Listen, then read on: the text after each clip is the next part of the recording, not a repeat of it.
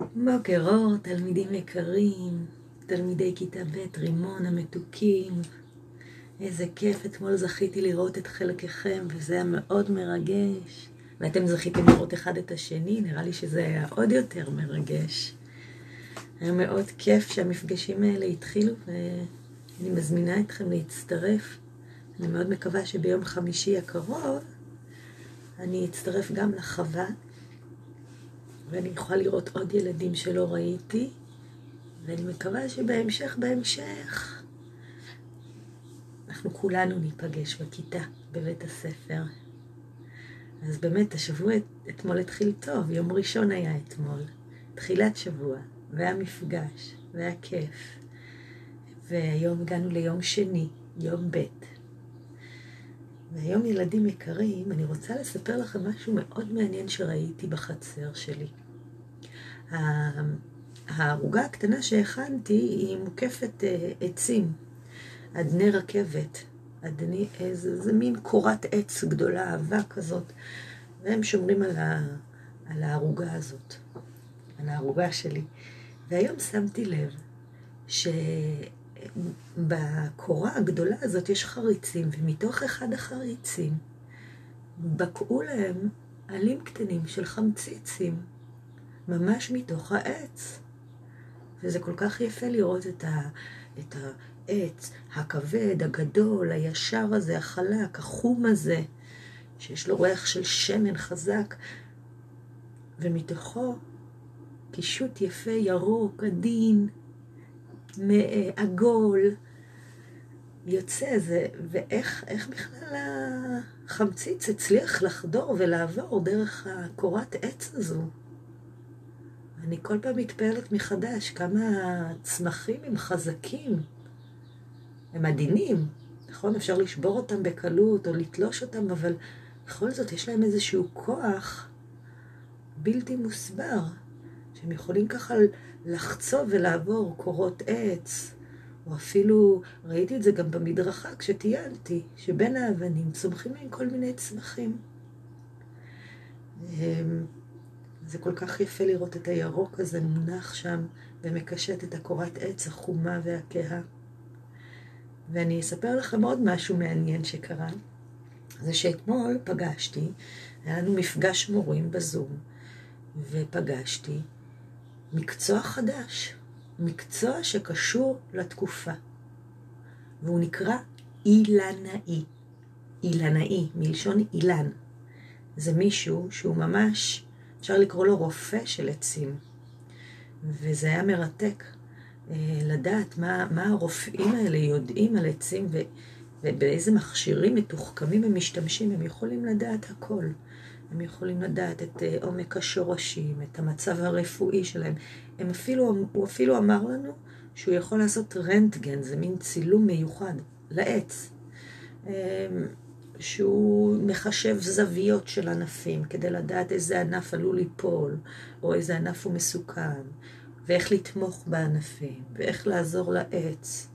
גם צריך לדעת אפילו איפה לקרות את, ה, את הענף, איזה ענף לקרות ואיפה לקרות את הענף, כדי שהוא יצמח באופן נכון יותר. זה ממש מרתק, זה תחום חדש, חדש חדש, מקצוע חדש. אילנאי, מלשון אילן. והוא אמר שיש, אני חושבת, אם אני לא טועה, 30 כאלה בארץ. רק 30. והוא בדק את העץ של סיגל, המורה לאנגלית, כי לעץ הזאת צמחה פטריה, שיכול להיות שהיא פוגעת בו, אז הם בודקים את האפשרות לטפל בו.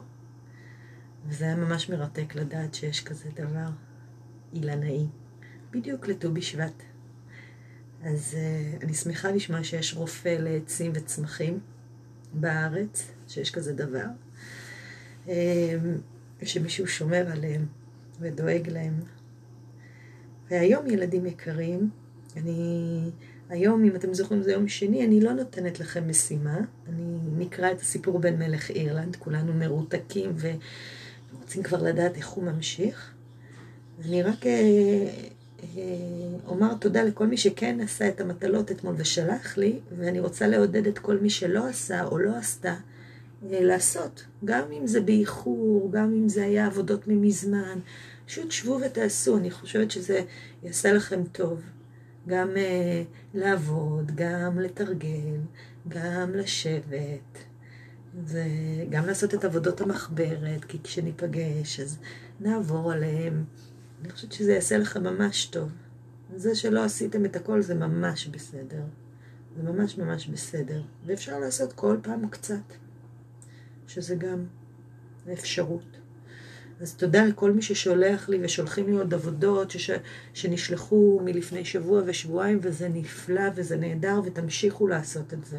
פשוט תמשיכו לעשות, זה הדבר החשוב, לעשות. אמ, אז תודה לכל מי ששלח לי, ובסוף ההקלטה של הסיפור אני אחזור על החידה של אה, לירי, שמעתי שאלון ניחש, ואני אתן הזדמנות לעוד ילדים לנחש, ומי שחושב שהוא יודע את התשובה או חושבת, מוזמנים להתקשר ללירי ולשאול אותו. אז בסוף ההקלטה נשמע את החידה. ועכשיו, להגדה.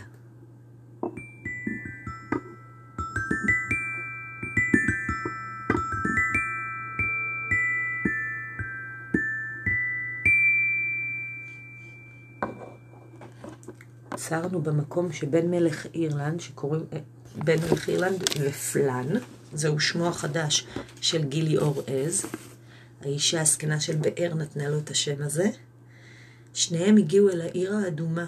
הם נכנסו לתוך העיר, והם התבוננו במדורות ובחגיגות שמתקיימות שם, והם ראו שם, אני חושבת, את, את בת המלך, אני חושבת שהייתה בת המלך עלמה אחת, שהייתה היפה מכולם, נכון? ושראשה וזרועותיה היו מעוטרים בכסף, ושערה היה שחור משחור, ופניה חייכניות.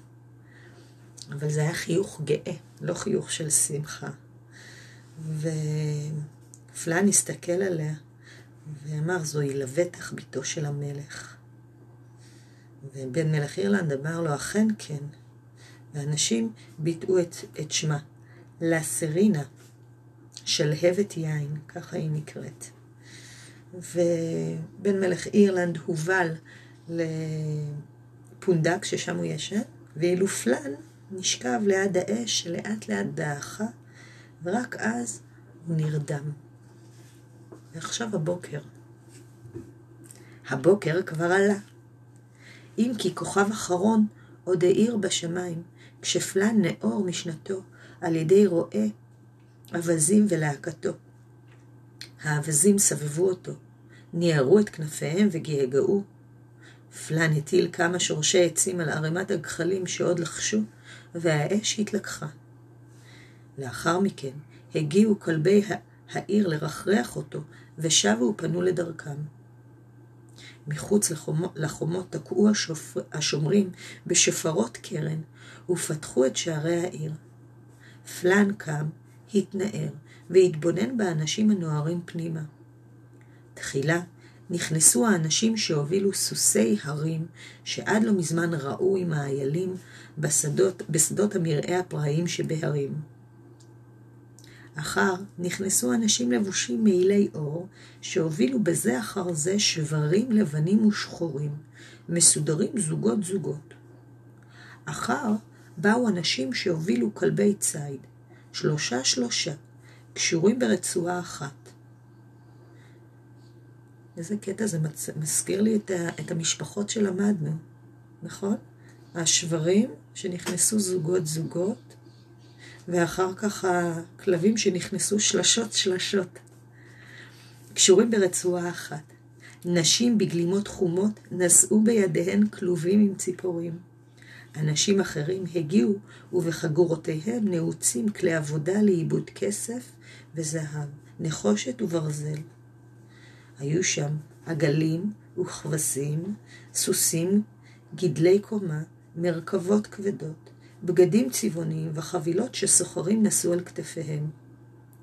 מספרי סיפורים ומנגני נבל יגיעו רק לעת צהריים, כשעסקי היריד יישכחו כמעה. אולם בתוך קהל הקבצנים שנכנס עתה, הגיעו גם משוררי בלדות. בזנב שיירת הנכנסים לעיר, במי הבחין פלן, אם לא בראש השודדים מוג. מוג חבש כיפה מפרוות ארנבת. עינו השמאלית בלטה כתמיד, והוא צלה בלכתו.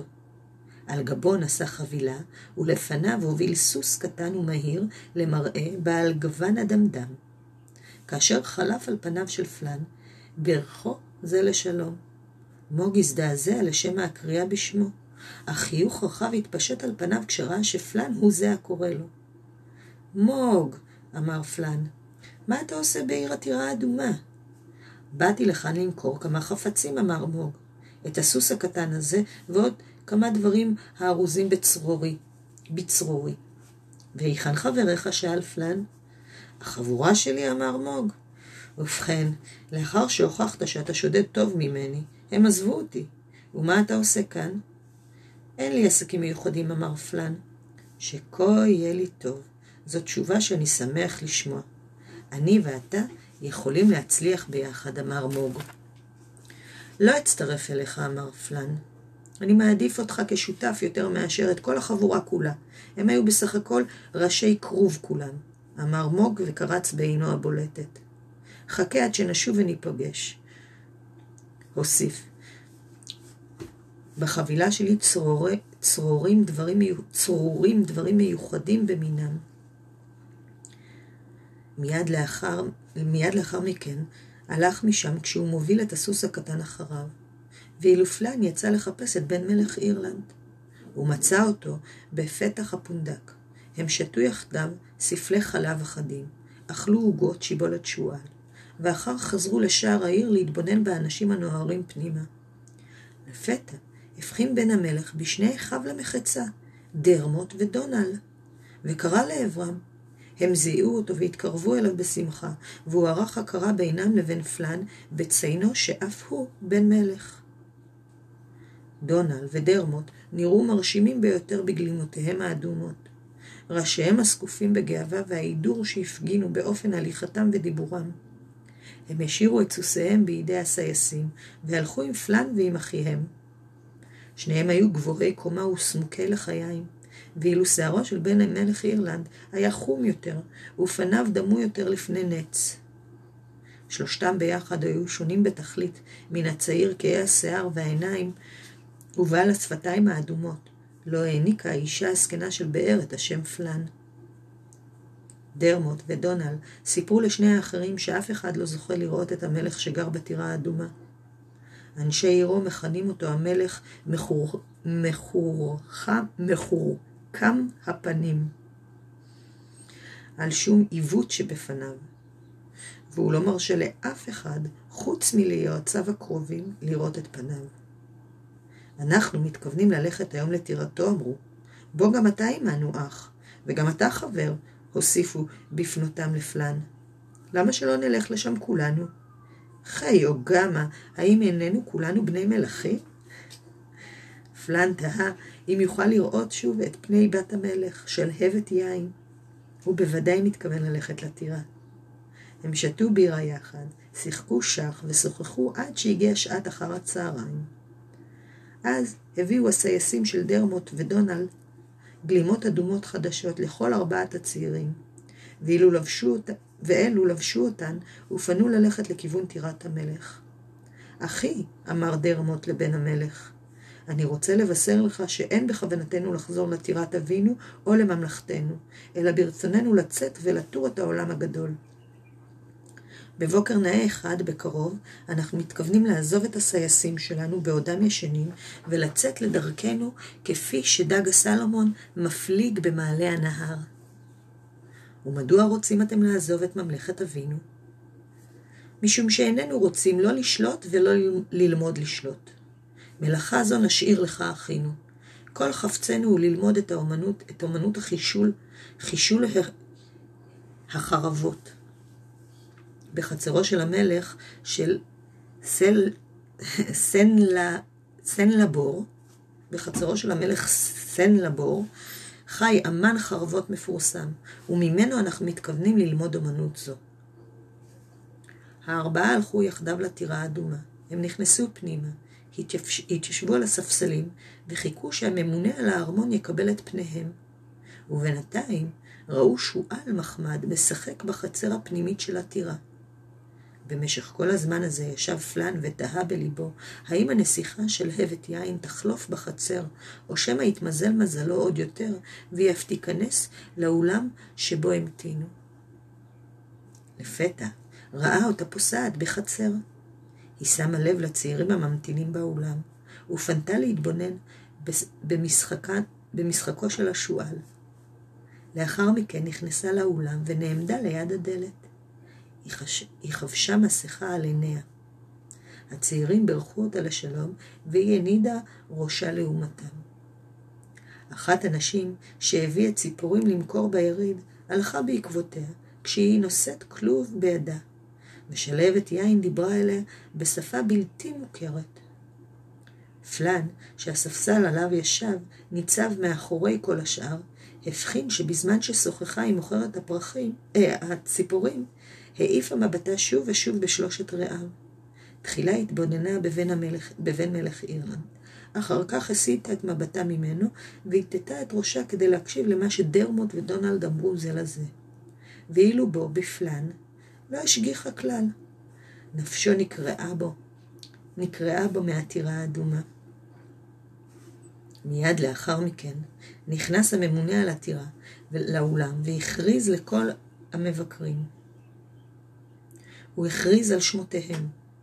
שלושת בניו של מלך אירלנד הנוסעים יחדיו עם אחיהם המאומץ. שלהבת יין ניגשה אליהם. נשמח לראותכם מחר, בני מלך, אמרה.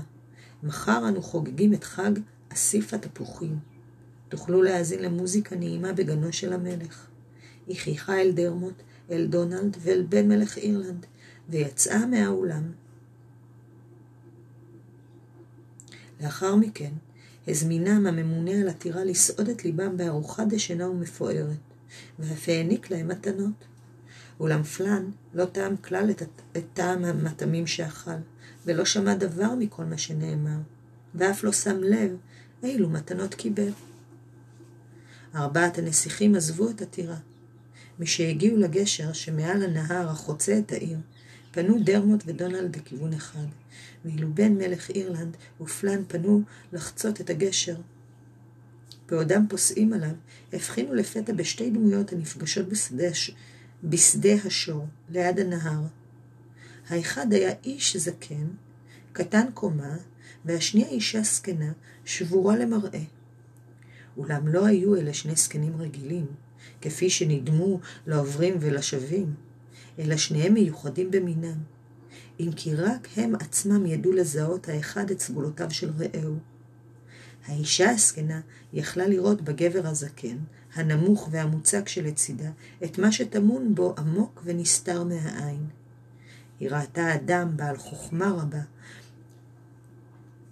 בעל חוכמה רבה ליצור תוכניות, ובעל מלוא ההון לממשן. אדם שחוכמתו וכוחו לא יכולים לא להתעצם ולא לדעוך. ומאידך, במי שנראתה רק אישה זקנה, שבורה למראה, ראה הזקן שלצידה, הזקן שלצידה אישה שעל מצחה שכן השקט, וליבה מלא חמלה. שא ברכה, גבון, בניי האלים, אמרה האישה. שאי ברכה, גרניה אוי, גרניה אוי. משכינת השלום של האלים, אמר הגבר. זהו הגבון שעור? קרא בן מלך אירלנד. וזוהי אשת המרפא, אמר פלן. הצעירים יהרו לעברם, כשכל אחד מהם נחפז לברך את, את מיטיבו ואיש חסדו. בן מלך אירלנד בירך לשלום את הגבר המבוגר, ופלן נשק את ידה של האישה הזקנה. מה עלה בגורל החיפוש שלך, בן מלך? שאל הגבון שאור. מצאתי את הסיפור המיוחד במינו, אך עדיין לא את מה שקדם לו ולא את מה שבא בסופו, אמר בן מלך. אני אתאר את חרב האור למענך, רק כאשר תביא לי את הסיפור בשלמותו, אמר הגבון שאור. אחפש אחריו במרחבי העולם כולו, אמר בן המלך, אך זמני הולך ואוזל. היה זריז ונחוש, אמר הגבון שאור. הקמתי תנור נפחים בין שתי אבנים גבוהות מחוץ לעיר עתירה אדומה. ברגע שתביא לי את הסיפור, אטהר את חרבך. האם לא אוכל לפחות לומר, לפחות לומר לו, האם לא תוכל לפחות לומר לו, גבון שאור, אמרה אשת המרפא, מי יוכל לספר לו את יתרת הסיפור? כאשר יראה בעיר הזאת מישהו שכבר ראה בעבר, אמר הגבון שאור, כדאי שיעלה על סוס שכבר רכב עליו בעבר, וירדוף אחריו ויכריח אותו לספר מה בא לפני ומה בא אחרי הסיפור המיוחד במינו. ובאומרו זאת הסתובב הגבון שאור, והחל לפסוע לאורך הדרך המובילה מן העיר החוצה. אשת המרפא שהביאה עימה מטאטים כדי למכורם ביריד, הראתה לשני הצעירים את הבית הקטן בו התגוררה בזמן שהותה בעיר. הבית היה מלא בענפי אברוש, שאותם, אברש, אברש, סליחה, בענפי אברש שאותם קשרה יחדיו למטאטים. לאחר מכן נפרדו ממנה הרעים והסתובבו בעיר. בן מלך אירלנד חיפש בכל מקום את אחר האיש שאותו כבר פגש, וסוס שעליו כבר רכב, בעוד שפלן היה שקוע במחשבותיו אודות הנסיכה של הבט יין. שוב ושוב הרהר כיצד התייחסה רק אל בן מלך אירלנד ואל דרמוט ואל דונל, בעוד שממנו התעלמה כליל. תוך כדי ההליכה הם הגיעו למקום שבו הצטופף קהל רב לפני דוכן של להטוטן. השניים הצטרפו להמון וחיכו להופעה. לבסוף הופיע הלהטוטן, הרים סולם. הציבו, הציבו באוויר מבלי שום תמיכה, והחל מטפס עליו. מעלה, מעלה, מעלה, מעלה הוא עלה. והסולם הלך וגבה ככל שטיפס. פלן היה סבור שהוא עומד להמשיך ולטפס הישר אל השמיים, אולם אז החל הסולם להתכווץ חזרה והלהטוטן ירד בשלום מעברו השני. הוא בא הנה כדי לקחת את הסוס הזה, שמע בן מלך, בן המלך קול מאחוריו. הוא סובב את ראשו, ובשולי הקהל הבחין לפתע באדם בעל כובע פרוות ארנב ועין בולטת, שהחזיק בסוס האדמוני, בסוס אדמוני, בעודו מתבונן בלהטוטן. בן מלך אירלנד הכיר היטב את הסוס. זה היה הסוס האדמוניק על הרגליים, שנשא אותו ואת פדלמה מביתו של המכשף, ואף הביא אותו אל המערה שבה מצא את חרב האור. הוא חזר והביט בלהטוטן, וראה שאין זה אלא המכשף, אלא, אלא המכשף מארץ ירכתי האופל. ואז נזכר במה שהגבון שאור אמר לו. הנה הוא רואה איש שכבר פגש בעבר, וסוס שעליו רכב כבר בעבר. עליו לעלות אם כן על הסוס, לרכב בעקבות האיש ולהכריח אותו לספר לו מה בא לפני ומה בא אחרי הסיפור המיוחד במינו. רגע לאחר מכן הוא חזר ונסוג אל שולי הקהל. חטף את המושכות מידיו של מוג, ואז קפץ ועלה על, גב, על גבו של הסוס האדמוניק על הרגליים. באותו הרגע נפל סולמו של הלהטוטן וצנח על האדמה. הקהל פרץ בקריאות רמות והתפזר, ובן המלך ראה את המכשף קופץ מעל בית וממהר לרוץ לכיוון שער העיר. אולם אם המכשף מסוגל לקפוץ מעל הבית, מסוגל לכך גם, אף, מסוגל לכך אף הסוס האדמוניק על הרגליים. בן מלך אירלנד סובב את ראשו של הסוס, משך במושכות, ומעל אותו בית עצמו זינקו גם הסוס וגם רוחבו הצעיר. ככל שמיהרו ורדפו אחרי המכשף, כך נעשה זה מהיר יותר. הוא קפץ מעל חומות העיר, והסוס האדמוניק על הרגליים אחריו.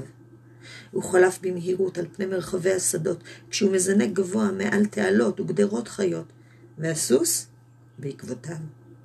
אף סוס אחר בעולם לא היה מצליח לדהור בעקבות המכשף כך שלא היה נעלם מן העין. והמרדף ממשיך. המכשף עלה על גבעות וירד בעמקים, אך על, גב סוס, אך על גבי הסוס האדמוני קל הרגליים גם בן מלך אירלנד המשיך ודהר אחריו. לבסוף עלה המכשף על גבע, גבעה נוספת, וגם הפעם מיהר בן המלך ועלה אחריו. אולם כשהגיע אל הפסגה, לא ראה שם איש. על כן המשיך בדהירתו, וחלף על פני אדם מת שהיה תלוי מאחד העצים. הוא המשיך לדהור הלאה והלאה, אבל המכשף לא נראה בשום מקום.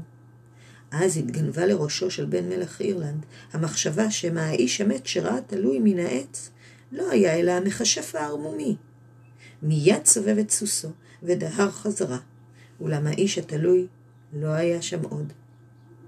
בן המלך הפנה את סוסו אל בין העצים, והחל מחפש אחר המכשף, אך לא מצא את עקבותיו.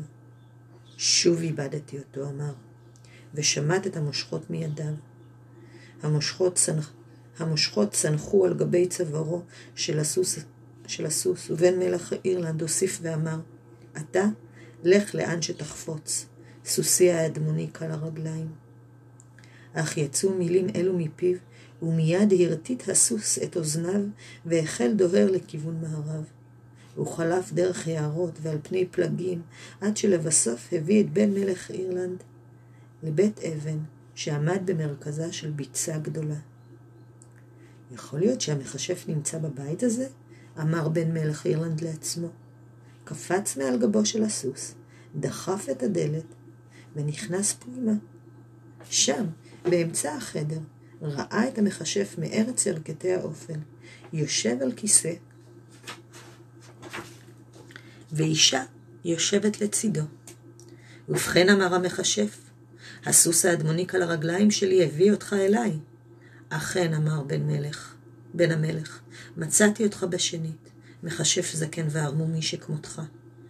עכשיו, כשמצאת אותי, מה רצונך ממני? שאל המכשף. את ראשך אכרות, אמר בן המלך, בשולפו את חרב האור המזוהמת. ושום דבר חוץ מראשי לא ישביע את רצונך? שאל המכשף. לא, שום דבר, מלבד מה שבא לפני, ומה שבא אחרי הסיפור המיוחד במינו. הסיפור המיוחד במינו, אמר המכשף, אספר לך את החלק שאני מכיר. ופה אנחנו עוצרים.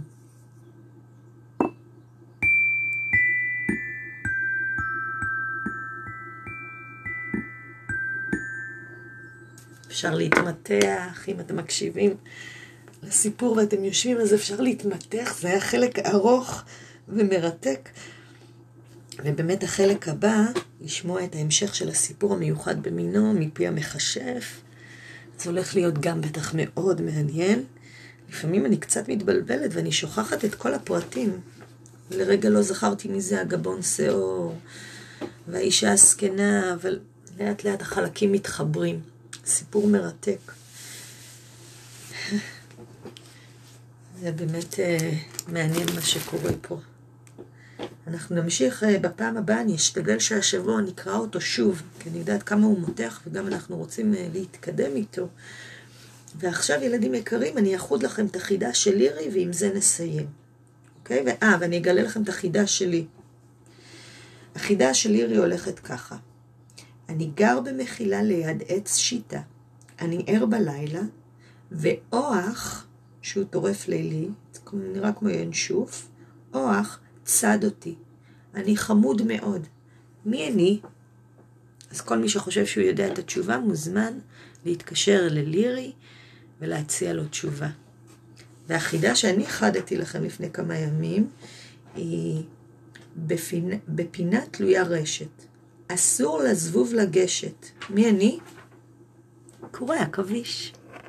בפינה תלויה רשת, אסור לזבוב לגשת. לא כדאי שהזבוב יגיע לקורי עכביש, כי אז הוא יילכד. אז ילדים מתוקים, שיהיה לכם יום טוב, המשך יום נעים, עשו כיף, תעשו טוב. אני מתגעגעת אליכם מאוד ונתראה בקרוב. ביי ביי.